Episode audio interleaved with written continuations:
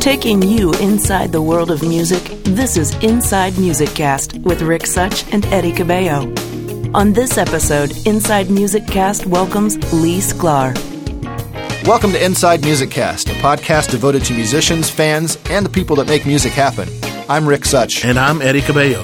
Welcome everybody from around the world. And as Rick mentioned, Inside Music Cast is devoted to bringing you candid interviews, news, and information with the musicians, fans, and people that make music happen. That's right. This is the podcast that goes beyond the pop star and features the talent behind the talent. So if you're ready, let's get started. Welcome to Inside Music Cast. Two weeks ago, we debuted part one of our conversation with bassist Lee Sklar. Eddie and I had such a great chat with Lee that we decided to break it into two parts. On this episode, we continue our conversation with Lee, discussing the Barefoot Servants, technology, and one of his favorite topics, hot rods. So, Lee, let's get started off today by talking a little bit about the Barefoot Servants. Now, you guys formed back in 94, created an album, and you've recently regrouped to record another album. So I'm just curious to know a little more about the band, its musical style, and more importantly, your involvement. Well, when I first got called to work with these guys, I think I was working up in the Bay Area on a Jimmy Webb record. And there's a, a, a guy named Michael Frondelli who used to run the Capitol Studios down here in Los Angeles and was a producer. And he called me and he said, "Look, I'm going to be producing this this band, and I, we need a bass player for the project." and he said, "Let me send you a couple of demos and see what you think." And I put on the demos. I listened to two notes, called him, and said, "Count me in."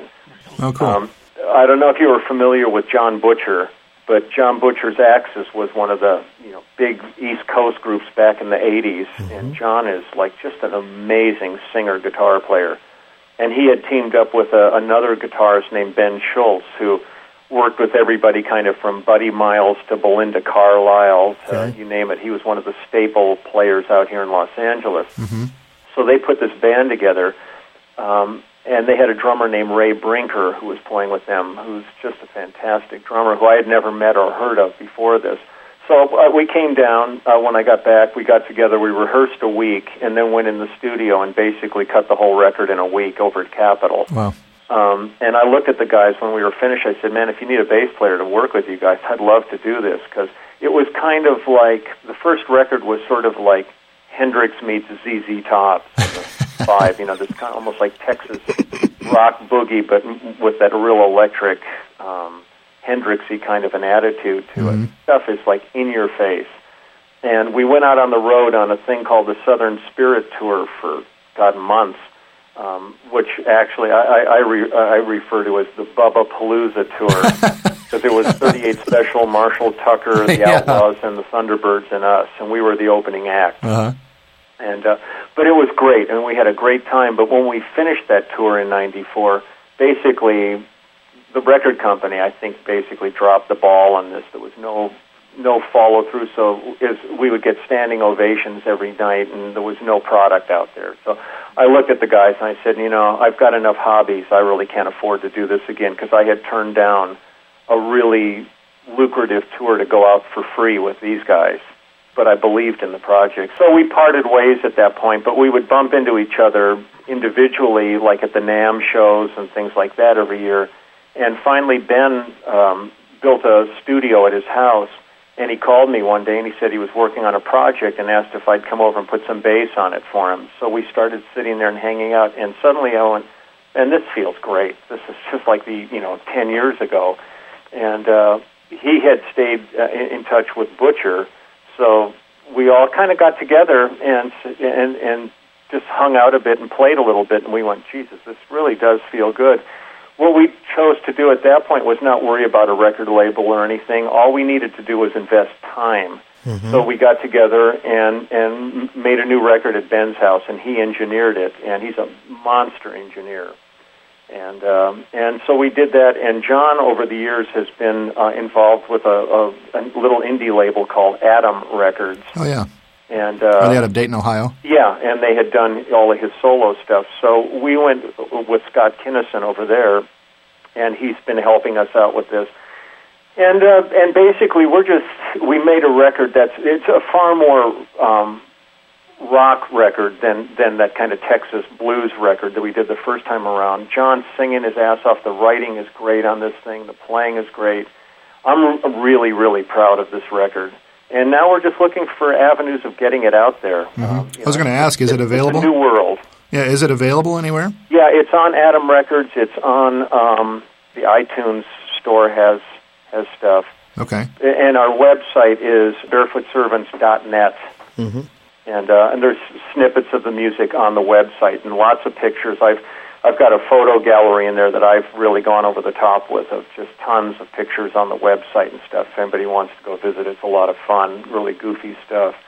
But um, we just were back in um, New Jersey. We got involved with um, the the publishing company from Hot Rod magazine Mm-hmm. So they had us come back and play for the closing night of the Hot Rod Power Tour uh, in English at the Englishtown racetrack. I bet that was a wild crowd. It was great, and uh, one of the things they're letting us do is they're going to place three ads in Hot Rod magazine for our album. really, that's awesome. And I have a friend coming over who's a great photographer named Rob Shanahan, and we're going to do a photo shoot out here at my house because I've got a, a, a T bucket hot rod with an 800 horsepower small block in it. 800. Yeah. the small block with dual throttle body, fuel injectors, twin turbos, and nitrous. Wow. Oh so, my god. Does it have a fuse on it? Oh, it's it's really a lot of fun. It's it's kind of like you know like Doc Brown's time machine here. go back to the future. With so this is the car you you just take to the grocery store on occasion. Yeah, really. You, yeah. But it it pisses everybody off because it's so loud and, and obnoxious. A T bucket. Like what is that? 1920, 25, 23 or 23. 23 T bucket. Wow. Yeah.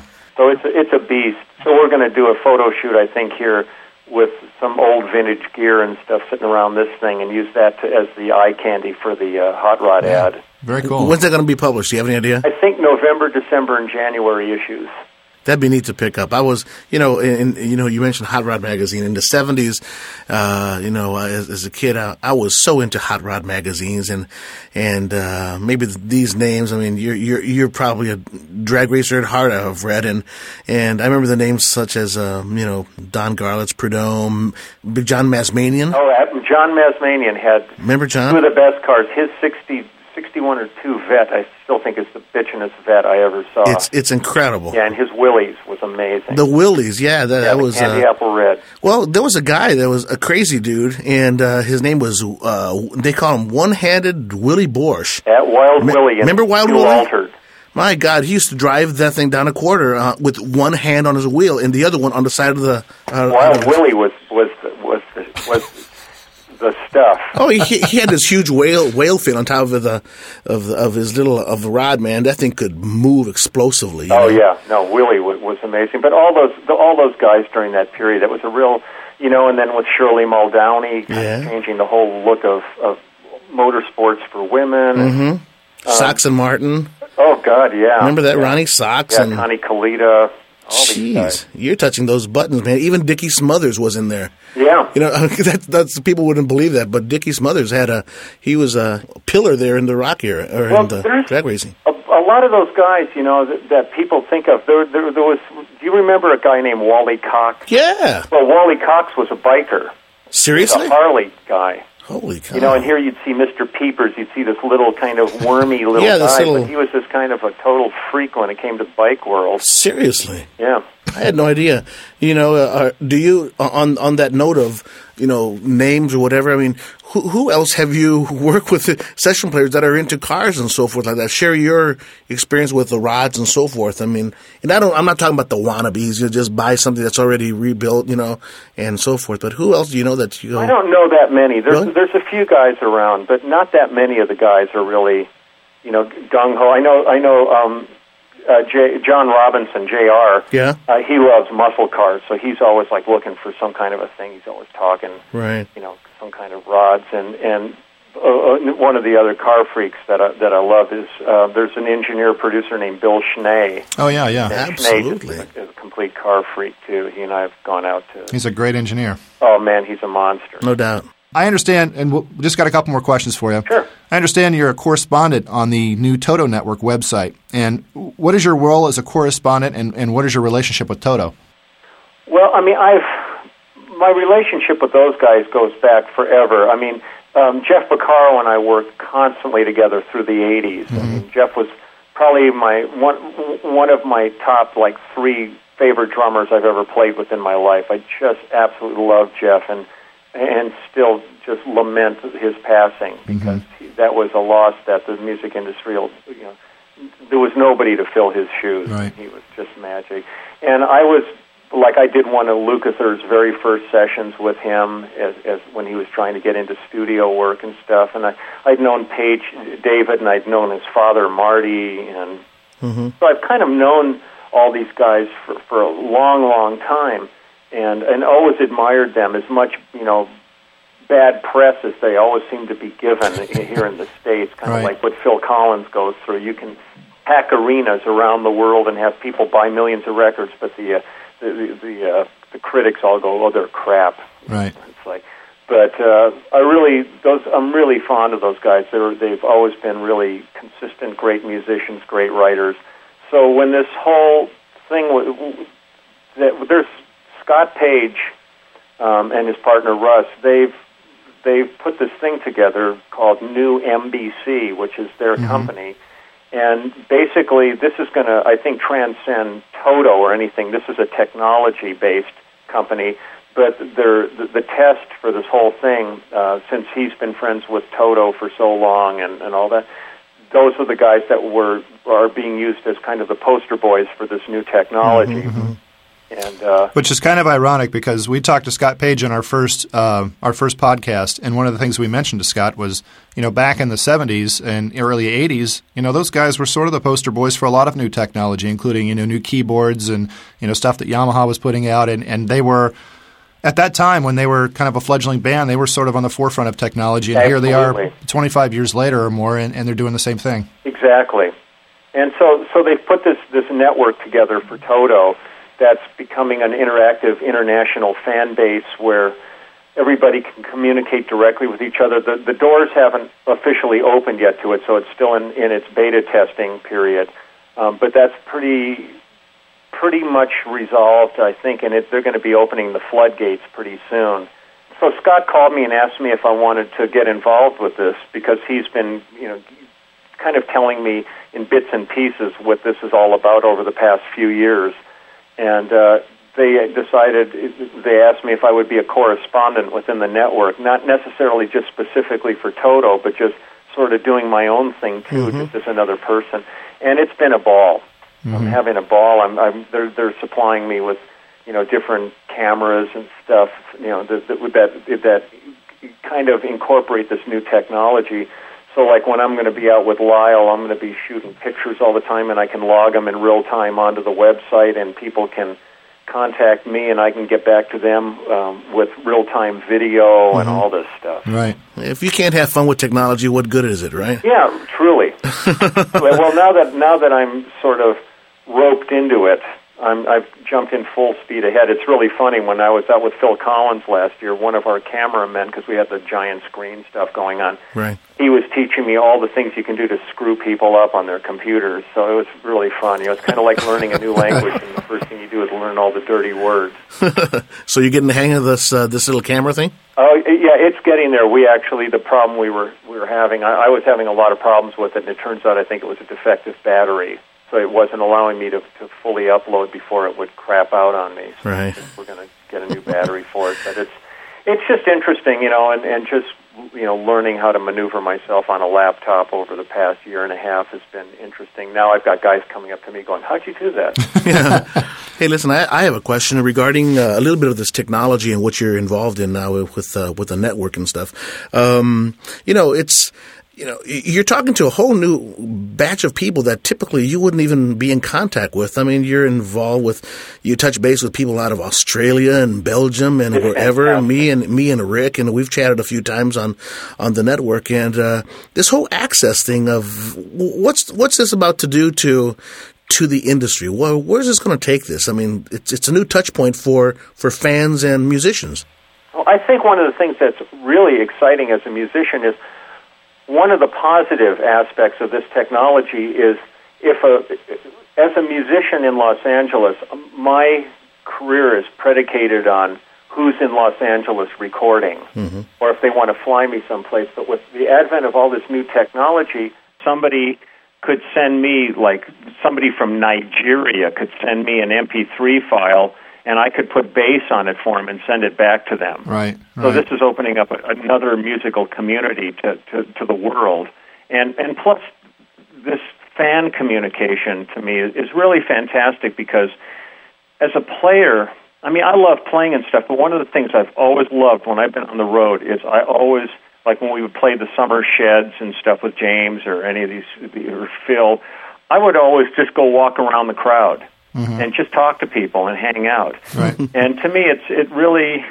uh, it just opens up this entire avenue of of relationships that is is really pretty unique and. Uh, I'm I'm enjoying that world community aspect where these guys are writing me and they're going, well, boy, if you ever, you know, if when you get to Spain or when you get to Argentina or when you get to, you know, Thailand, we we hope we can meet up with you. With Phil Collins, I've been doing a forum on Phil Collins's site.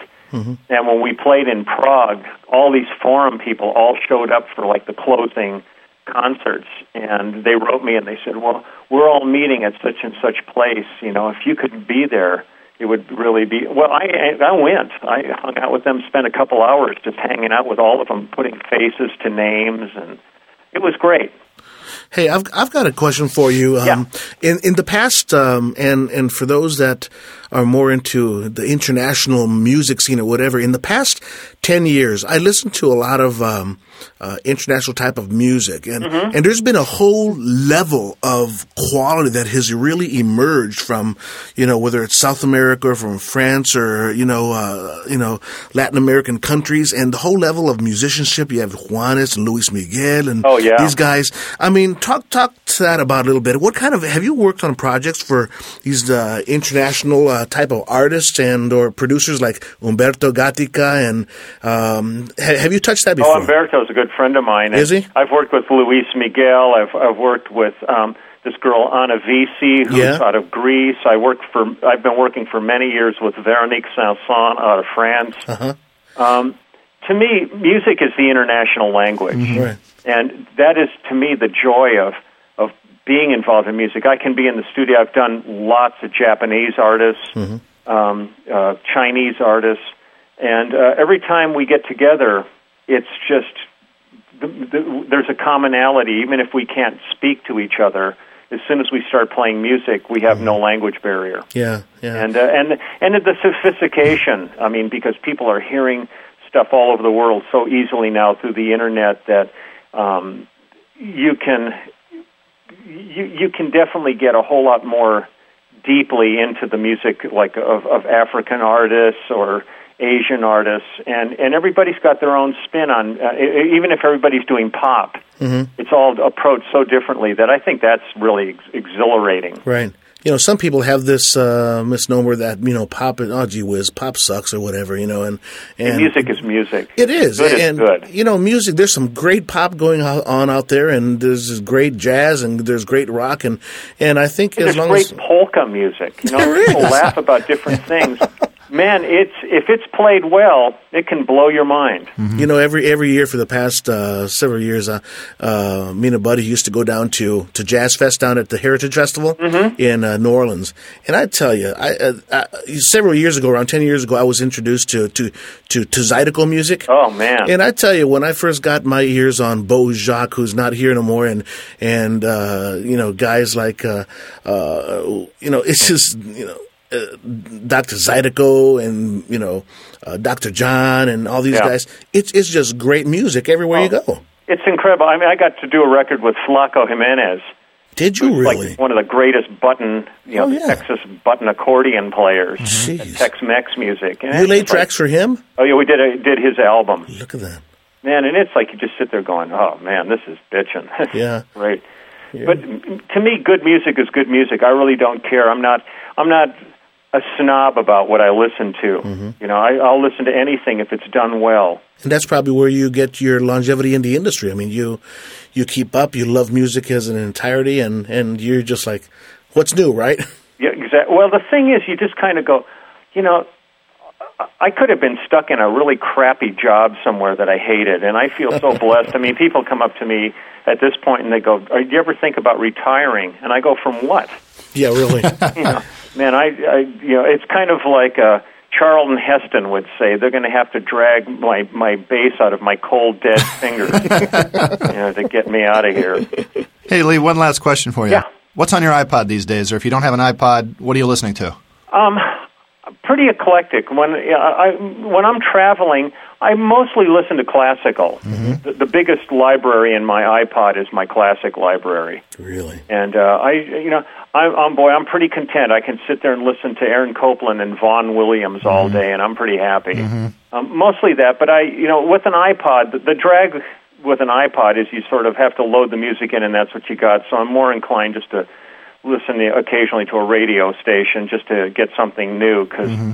I don't really shop that much for music. I got I've got so many CDs that are still in cellophane, you know, that I still haven't even pulled out that I that I should load up. I just been lazy about it because I don't I don't really have that much free time. Yeah. You know, and it's not so much just that I I'm, I'm working.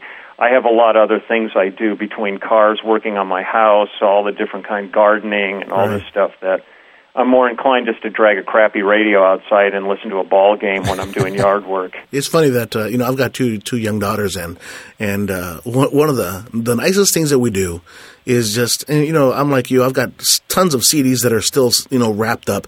I love putting out my vinyl, you know, and Oh, and the girls they put the they, they know how to clean the the the records. and They put them on, and we listen for hours on on old stuff and the old you know Linda Ronstadt uh, uh, right. albums and JT and Handyman, and then they just love it and they're digging it, and and they're almost like amused because it's like holy cow.